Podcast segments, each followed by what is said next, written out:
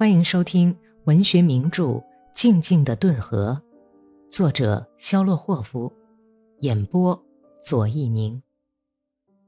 第一百九十六集。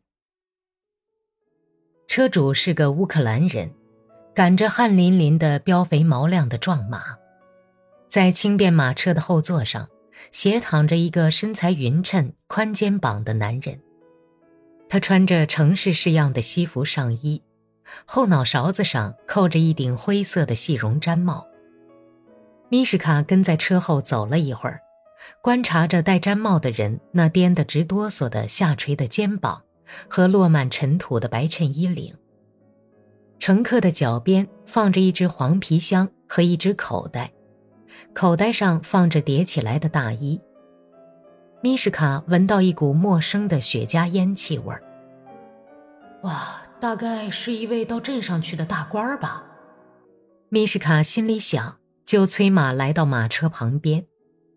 他朝帽檐底下斜睨了一眼，顿时又惊又怕，咧开了嘴，只觉得脊背上好像有许多蚂蚁在匆忙地爬行。原来斜躺在马车上的是斯基潘·阿斯塔霍夫，他正眯缝着凶狠的浅色眼睛。急躁不安地在嚼着黑色的雪茄烟蒂，米什卡简直有点不敢相信自己的眼睛，又把同村人那熟识的、变得厉害的脸打量了一番，最后认定，在马车弹簧座位上摇晃着的，真的是活着的斯基潘。他激动地出了一身大汗，咳嗽了一声，问道：“ 请问先生？”您是不是阿斯塔霍夫呀？马车上的人点了一下头，帽子移到了额角上。他扭过身子，抬眼看着米什卡：“正是我，阿斯塔霍夫。怎么？您莫非……哎，你等等，你不就是可是沃伊吗？”他站起身来，只有剪得短短的栗色小胡子下面的嘴唇上露出一丝笑容。而眼睛里和显得十分衰老的脸上，都带着一种拒人千里的严肃神情。他不知所措的高兴地伸出手来：“你是可是沃伊米哈伊尔？好啊，咱们又见面了！哎呀，真高兴啊！天晓得啊，这是怎么回事啊？”米什卡扔下马缰绳，困惑不解地把两手一摊，说：“都说你阵亡了，可是我一看……”正是阿斯塔霍夫啊！米什卡笑容满面，在马鞍子上扭动着身子，慌乱起来。但是斯基潘的那副样子和沙哑纯正的俄罗斯口音，弄得他很囧。米什卡改变了称呼，在后来的谈话中都以您相称。他模糊地感到有一道看不见的墙把他们隔开了。他们俩聊起来。马缓步而行，西天上一片红霞，天上紫云行空，奔向黑夜。一只鹌鹑震耳地叫着，飞落在道旁的鼠谷丛里。晨雾弥漫的寂静笼罩了草原，白昼的忙乱和喧嚣在渐近黄昏的时分消失了。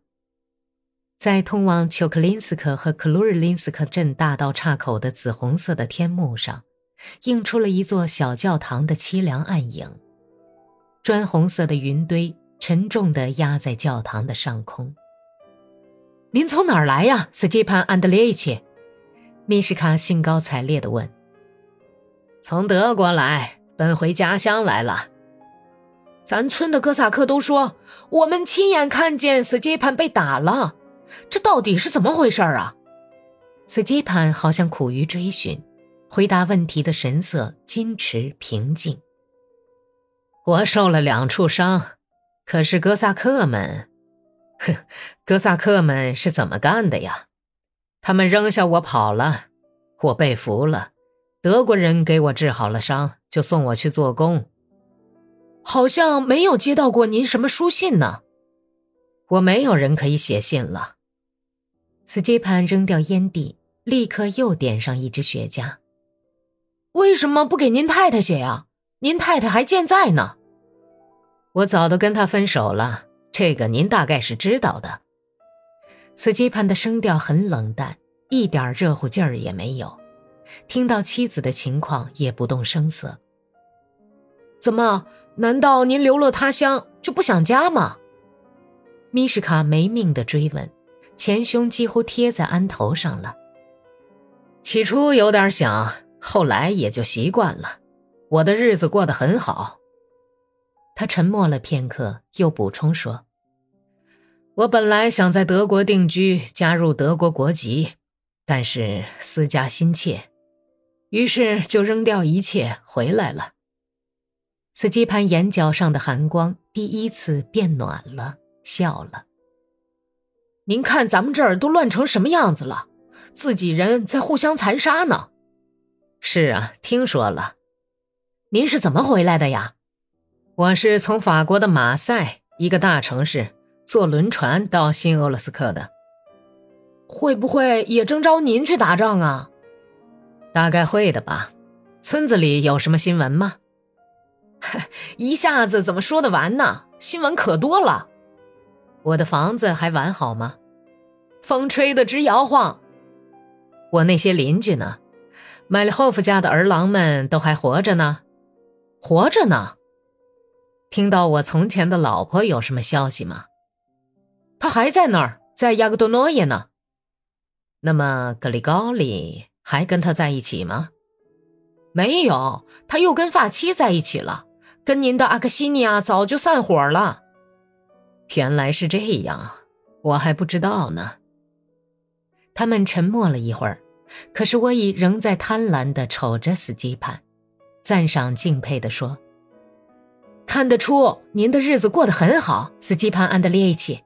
看您的衣服啊，穿得多阔气，像个大阔佬。德国人穿的都很干净。”斯基潘皱起眉头。碰了碰车老板的肩膀，说道：“喂，赶快点嘛！”赶车的不高兴地挥了一下鞭子，疲惫不堪的马匹胡乱地拉扯了一下套索。马车车轮吱吱扭扭、细声细气地唱着，在坑坑洼洼的大道上颠簸。司机盘扭过身去，背朝着米什卡，结束谈话的时候问了一句：“你回村子里去吗？”不，我到镇上去。在十字路口，米什卡拨马向右拐去。他立在马凳上告别说：“回头见，斯基潘安德烈奇。”斯基潘用动作迟缓的手指揉了揉落满尘土的毡帽檐，像个非俄罗斯人似的，把每一个音节都说得很清楚，冷冷地回了一句：“一路平安。”本集播讲完毕，感谢收听。